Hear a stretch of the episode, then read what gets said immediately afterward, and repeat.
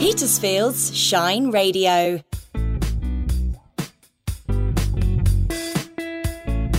Growing Together with Claire Venice and Steve Amos on Petersfield's Shine Radio. Hello, and thanks for joining us in Growing Together, the gardening programme from Petersfield's Shine Radio.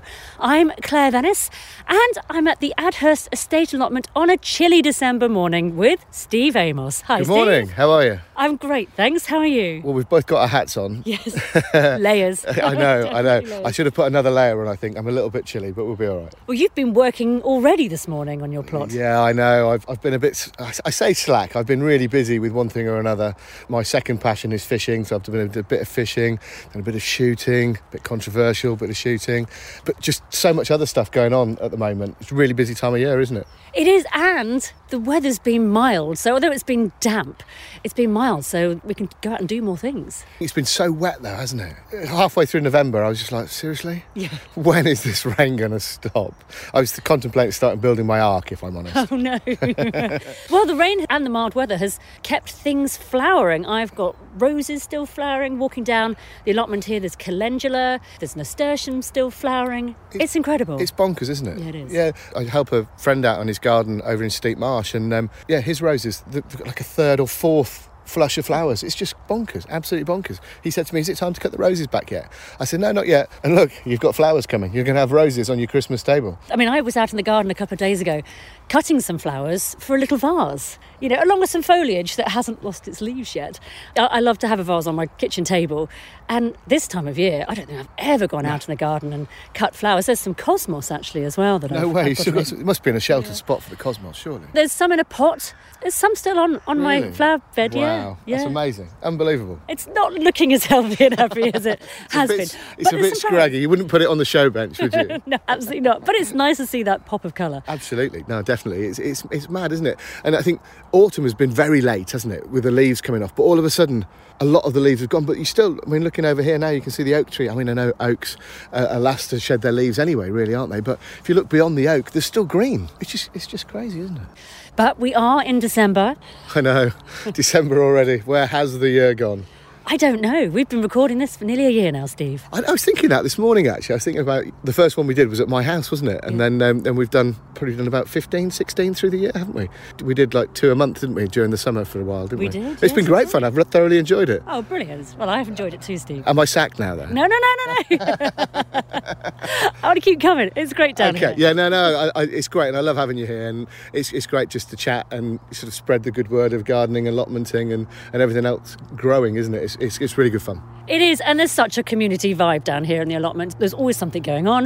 Yeah. There's always someone to talk to. And in fact, actually, a quick shout out to Laura, who I met. She has an allotment plot down here, and uh, she said hi. So I'd like to say hi back to you, Laura. Well, she's an absolute gem because she's also our secretary on the committee, and she's brilliant. Well, she told me she has one of the newest plots here that were created during lockdown. That's right, yeah. In sort of May, June of the first lockdown we had, we were allowed to come down to the allotments, and I think for a lot of people it was a, a real place of escape. And, you know, as you were allowed to come down for as long as you liked, it wasn't just your hours exercise. The government said you were allowed to come and tend to your allotment, which was superb.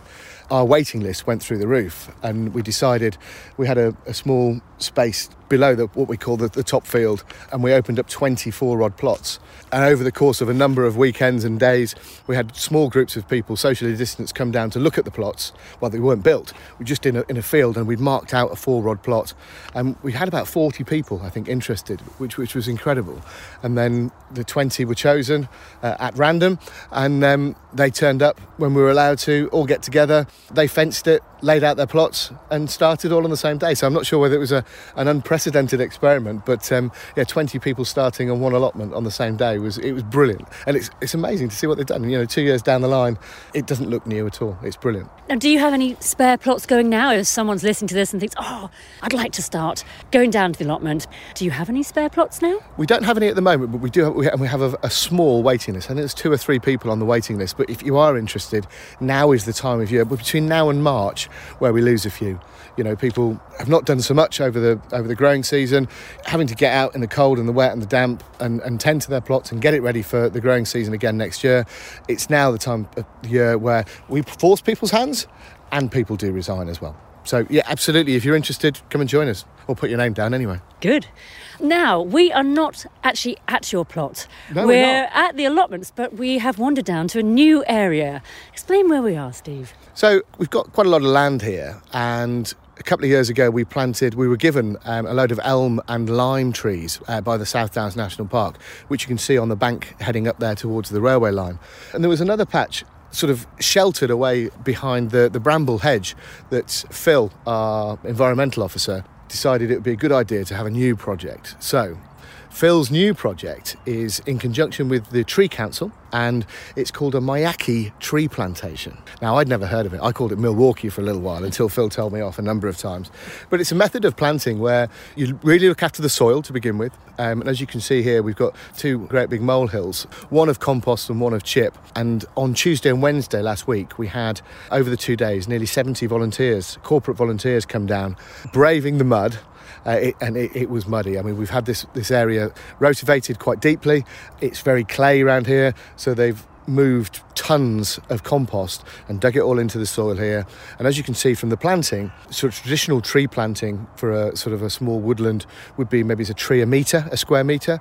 Here, as you can see, it's four or five, up to six trees in places. But it's all native trees we've planted, a real mixture, and you just let nature take its course, plant them really thickly. Competition, they grow fairly quickly, and uh, away we go. Well, it's quite an interesting layout because you have two lines of trees and in the middle, quite a, a large plot with nothing in it. What's that- going to happen there? That is going to be planted, but in the middle there's going to be a seating area, which is going to be rather lovely. We've got a fencing contractor coming in to, to fence it off, deer proof it and rabbit proof it, because as you can see, we've ditched the plastic and the tree guards we've got are, are cardboard. And we're doing our best here on the site to, to get rid of as much unnecessary plastic as possible. So Phil has sourced these cardboard tree guards, which look great, don't they? They do. All looks really exciting, actually. So, what what was the, the reason to to make this space like this? It's, it's all about increasing diversity of the sort of the wildlife and what have you we get round here. I mean, as you can see, right, right on cue, there's a kestrel sat on the post over there. But, you know, we're really lucky. We've got a great place. We've got all sorts of reptiles and amphibians here, rabbits, obviously, but then we've got a healthy population of dormice as well. Slow worms, grass snakes. One afternoon, I mean, I'm jumping around a bit with, with the animals, but uh, one afternoon I was sat down here and I saw a kestrel, buzzard, a couple of red kites, and even a sparrowhawk. So, in one afternoon, to support that many raptors, our environmental diversity must be just incredible, really. That's amazing. It is, isn't it? Yeah, it no, is It's amazing. really cool. And I think what I love about it down here, it, yes, it's an allotment, and it, it has a community feel about it, but the stuff that mainly Phil is doing and leading is just brilliant. And you do the river walk, which has all been opened up now. It's just so much more than just an allotment. It's it's a really cool place to be, not just for us, but for the animals and the wildlife too. It's quite special around here. Yeah, I love it. It we, we, we're very, very lucky, and we, we've just negotiated a, an extra five years on our lease, uh, and we'll be we'll be talking to our lovely landlords, the Lubbocks, over the next few months to sort of see if we can increase that even further and secure the secure the future of the allotments here for everyone forever. Really, Sounds good. absolutely. So, talking of securing and moving forward, Yes. what have you been doing in the garden for December? What plans have you got? Well, I, I'm a little bit ahead of the curve with, I say ahead of the curve, I'm on, I'm on track with my garlic. I've got garlic planted, and that's in and, and starting to shoot. The friend I help out over in Steep Marsh planted a load of onion sets into the 24 cell planters a couple of weeks ago. They've all come up, so they'll be going in the ground this weekend. We've put a load of fish blood and bone and chicken manure pellets on the ground there to, to richen it up a little bit, get those in next week. And obviously, from a harvest point of view, your brassicas, someone came up here the other day and took the biggest basket of Cavolo nero I've ever seen in my life. Hopefully, they're going to freeze it down and not eat it all in one sitting. but um, and sprouts, obviously, we're coming to that time of year, Christmas. You pointed out a massive sprout plant. Yeah, I think that's going to feed a family of, of probably about 20 for a week, I think. They're really impressive. They're huge, There's aren't about they? four of them. I couldn't believe it. They're all the same height as I am Well, it's the same guy that's grown all the beans, and he's he's finally, finally taken his bean poles down. It's incredible. He's not going to grow as many next year, he assures me. His freezer's full. Exactly. Time for a rest from the beans, definitely. And are you doing anything with sweet peas yet, or are you going to wait a little bit longer? Well, I have done sweet peas really early in the past, and I've already had them in in the past. This year, I've decided to wait a little bit later because last year they just came and went so early. I know it was unprecedented with the weather, but I'm just going to leave it probably till January, middle of January, to plant the sweet peas. And what I do with those, I use, you know, the Rootrainers. Yes. Yeah, I, I plant a couple couple of seeds per Rootrainer, and I've saved seed from the sweet peas this year, so it's random rather than blocks of colour. You know, I like my blocks of colour. You'll be pleased to know I've gone random. So random sweet peas. Pushing the boat out there, Steve. I'm, I'm a bit twitchy about it, if I'm honest. That's brilliant. Well, I've been collecting toilet rolls, as I do, because I don't have any root trainers. But what I use is a similar sort of thing because a sweet pea needs a long root system. And so I collect toilet rolls, and what I do is I put them in a larger pot, line them all in together, and that's where I plant a couple of sweet pea seeds in each toilet roll. Well, they're a good idea, the, the toilet rolls, aren't they? I've had mixed success with them, but they're great because obviously you can just plant the whole thing into the ground, which is brilliant, and then the cardboard just rots away. But I have struggled in the past where the cardboard has rotted away before I've managed to get them in the ground. you know, when you keep trying to water them and what have you, and they just disintegrate. So, uh, yeah, mixed success with toilet rolls myself. And to be fair, my lovely little spaniel loves a toilet roll. So if there's one knocking around, she'll have it and run off with it and chew it up. so an empty toilet roll in my house is a rare commodity, if I'm honest. So we're heading towards Christmas. We are. Do you celebrate Christmas here at the allotment? Do you, do you guys do anything as a, a group? Well, we have a, a working party coming up, which will be our festive, final one of the year and our festive one. Mince pies, mulled wine, and someone's even said they're going to bring a speaker and play Christmas music. I, I, I'm not, I'm not a Grinch, right? I'm not a Grinch, but you know, come on, Christmas music and an allotment, have a word. Oh, that sounds really nice, though. I might be up for that. Be more than welcome. You don't have to do anything. You know, a lot of people don't. Well, a lot of people.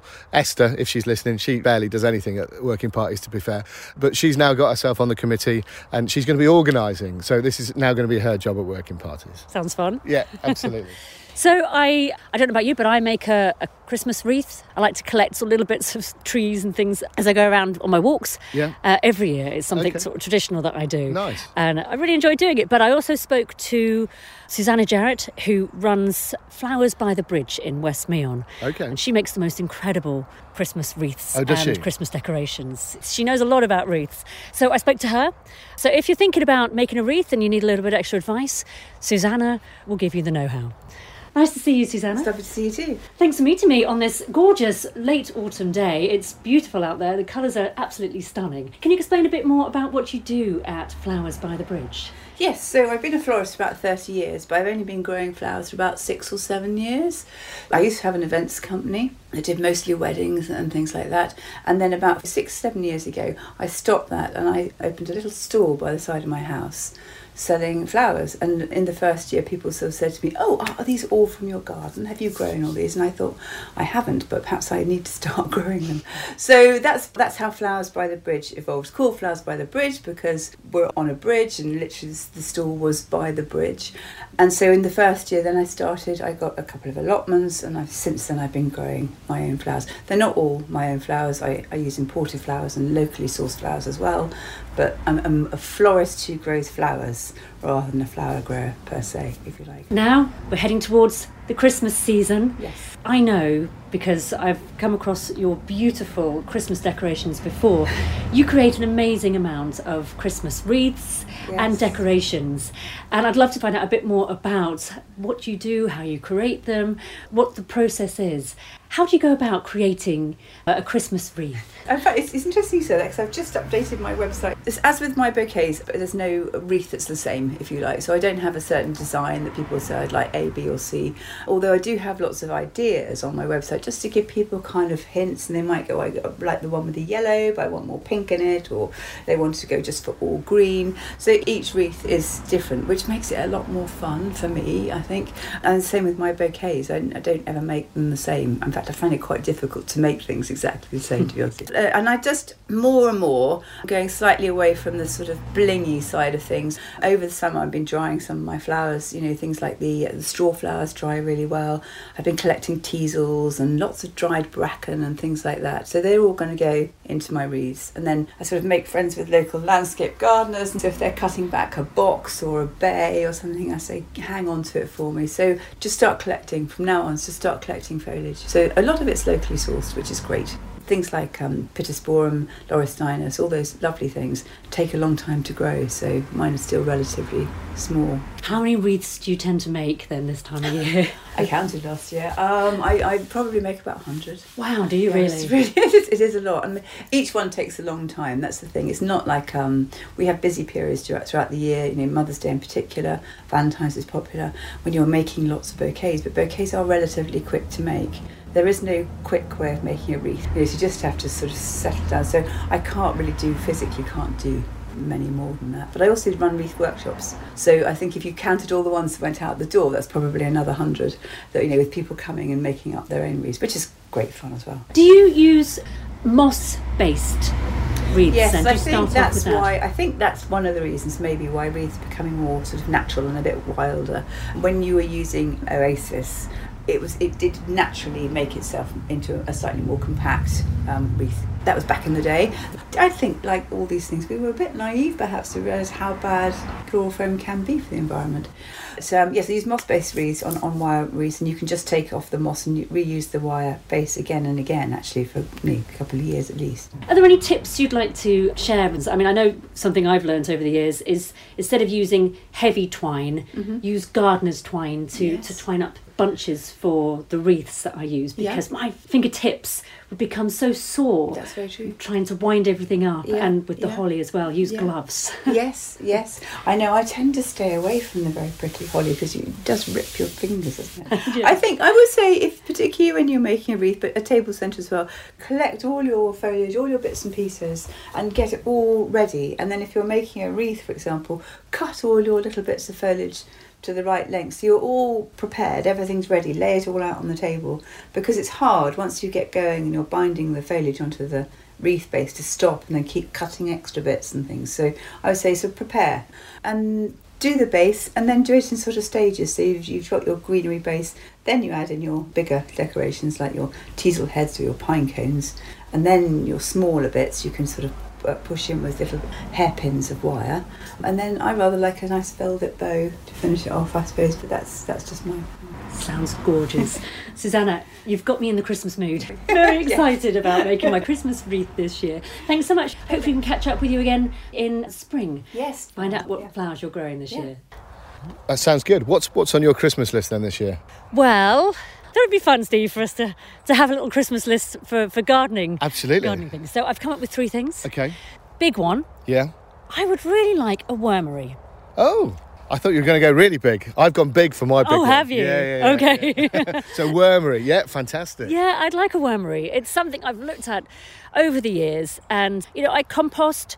We get rats. We have got a lot of rats where we are. Yeah. and we're near a farm, and so the rats come up. And no matter how much chicken wire I put down or anything like that, I end up getting rats in my compost bin. Yeah. I just don't like it. Whereas a wormery, I think, you know, You just a little bit worms, more no secure. rats. You have worms. Yeah, exactly. They're, they're doing something good. exactly. No, I think they're a great idea, and the, the fertilizer you get out the bottom of them, you've got to be really careful with it because it's super potent, I believe. That's right, and you Yeah. get quite a lot of it, and Yeah. it can actually be your feed, your plant veg feed, throughout the year. Yeah. If you collect enough of it.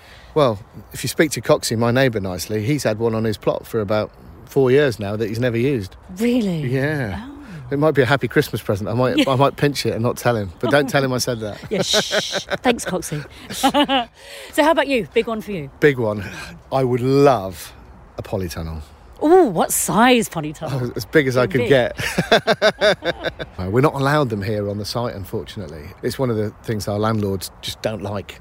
And to be fair, you know, they do get battered and they can get unsightly, but I'd, I'd love one. You know, all year growing, somewhere to go and have a little rest on a nice cold winter's day. I went to a polytunnel in, in Wales, actually, in North Wales, a chap called Medwyn Williams. I think I've spoken about him before, RHS gold medal winner. And he had a double skinned polytunnel with heating. Oh my goodness, it was glorious. How much it cost, I do not know, but yeah, wow. Amazing. Yeah, yeah. Your eyes are lighting up. I know, up. I know, really, it's really exciting. I'd, I'd love one, but next year, Rodney, maybe we'll see. Fingers crossed. Yeah, exactly. Brilliant. What's next Good one. What's so, next on so, your list? Um, I then thought a good Christmas present for me, gardening wise, is a decent pair of secateurs. You cannot fail with a decent pair of secateurs. I treated myself a few years ago to a pair of Felcos, and they're awesome. They are awesome. Yeah, definitely. Yeah, I'm it's with you on that. something I need to do because if mine break, I just go up and buy another cheapy pair, and then I regret it. But the thing is, how many cheap pairs of secateurs have you bought? Probably too many. Too many, you know. And, and you say a cheap pair, they're a tenner a pair. Mm-hmm. You know, Felco's, 40, 50 quid. It's only four or five cheap secateurs. And they'll last you forever. And you can get all the replacement bits for it. You know, a bit like Trigger's broom.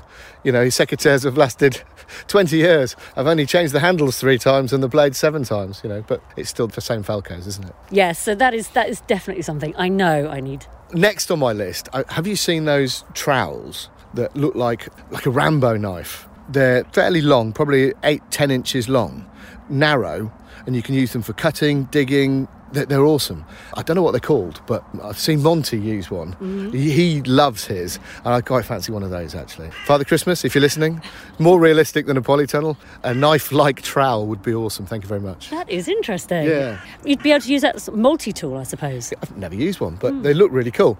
A gardening multi-tool, yeah. Use it as a traditional trowel. Use it to sort of cut stuff off. It just seems a lot more versatile than the sort of fairly wide trowel you get. Hmm, interesting. next? Good, good one.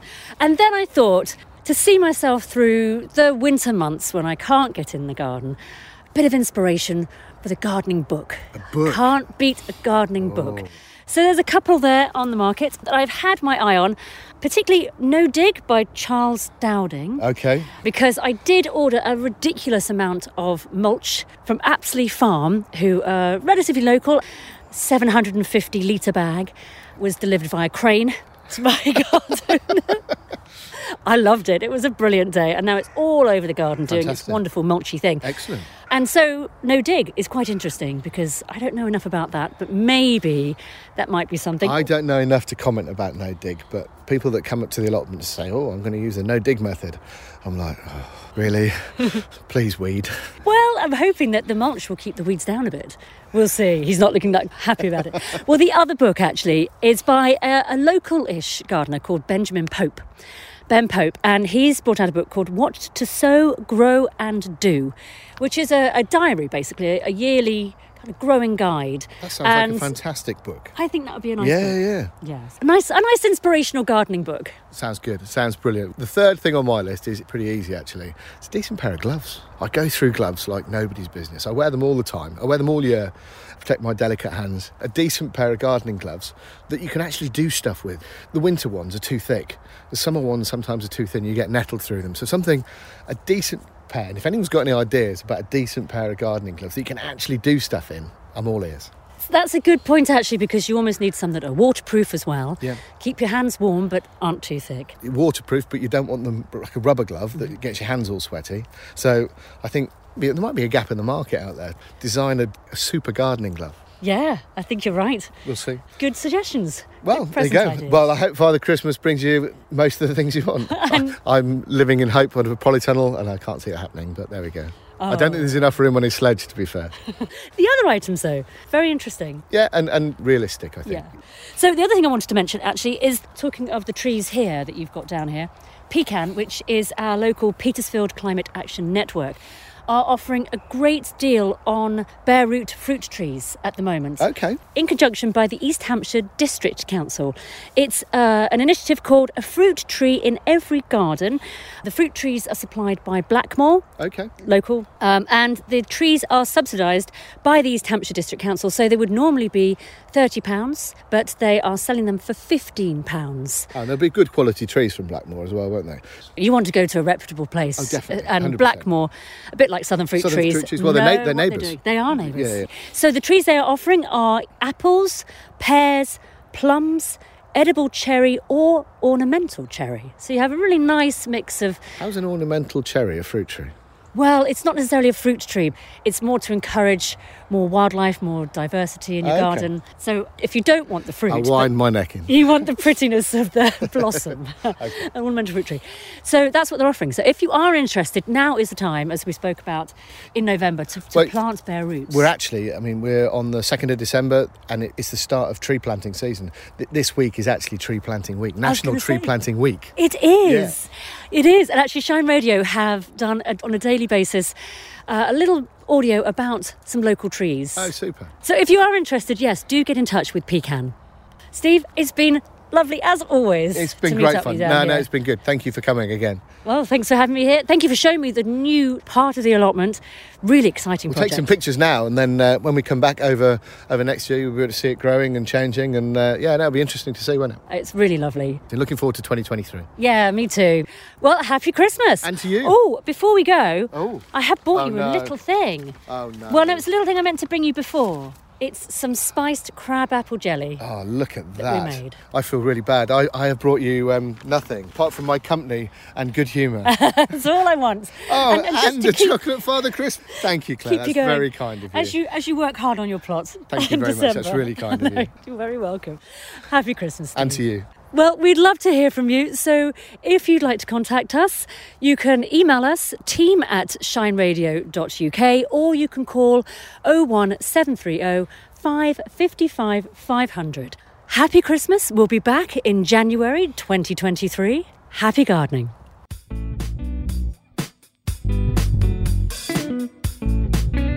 Growing together. New every month and always online at shineradio.uk.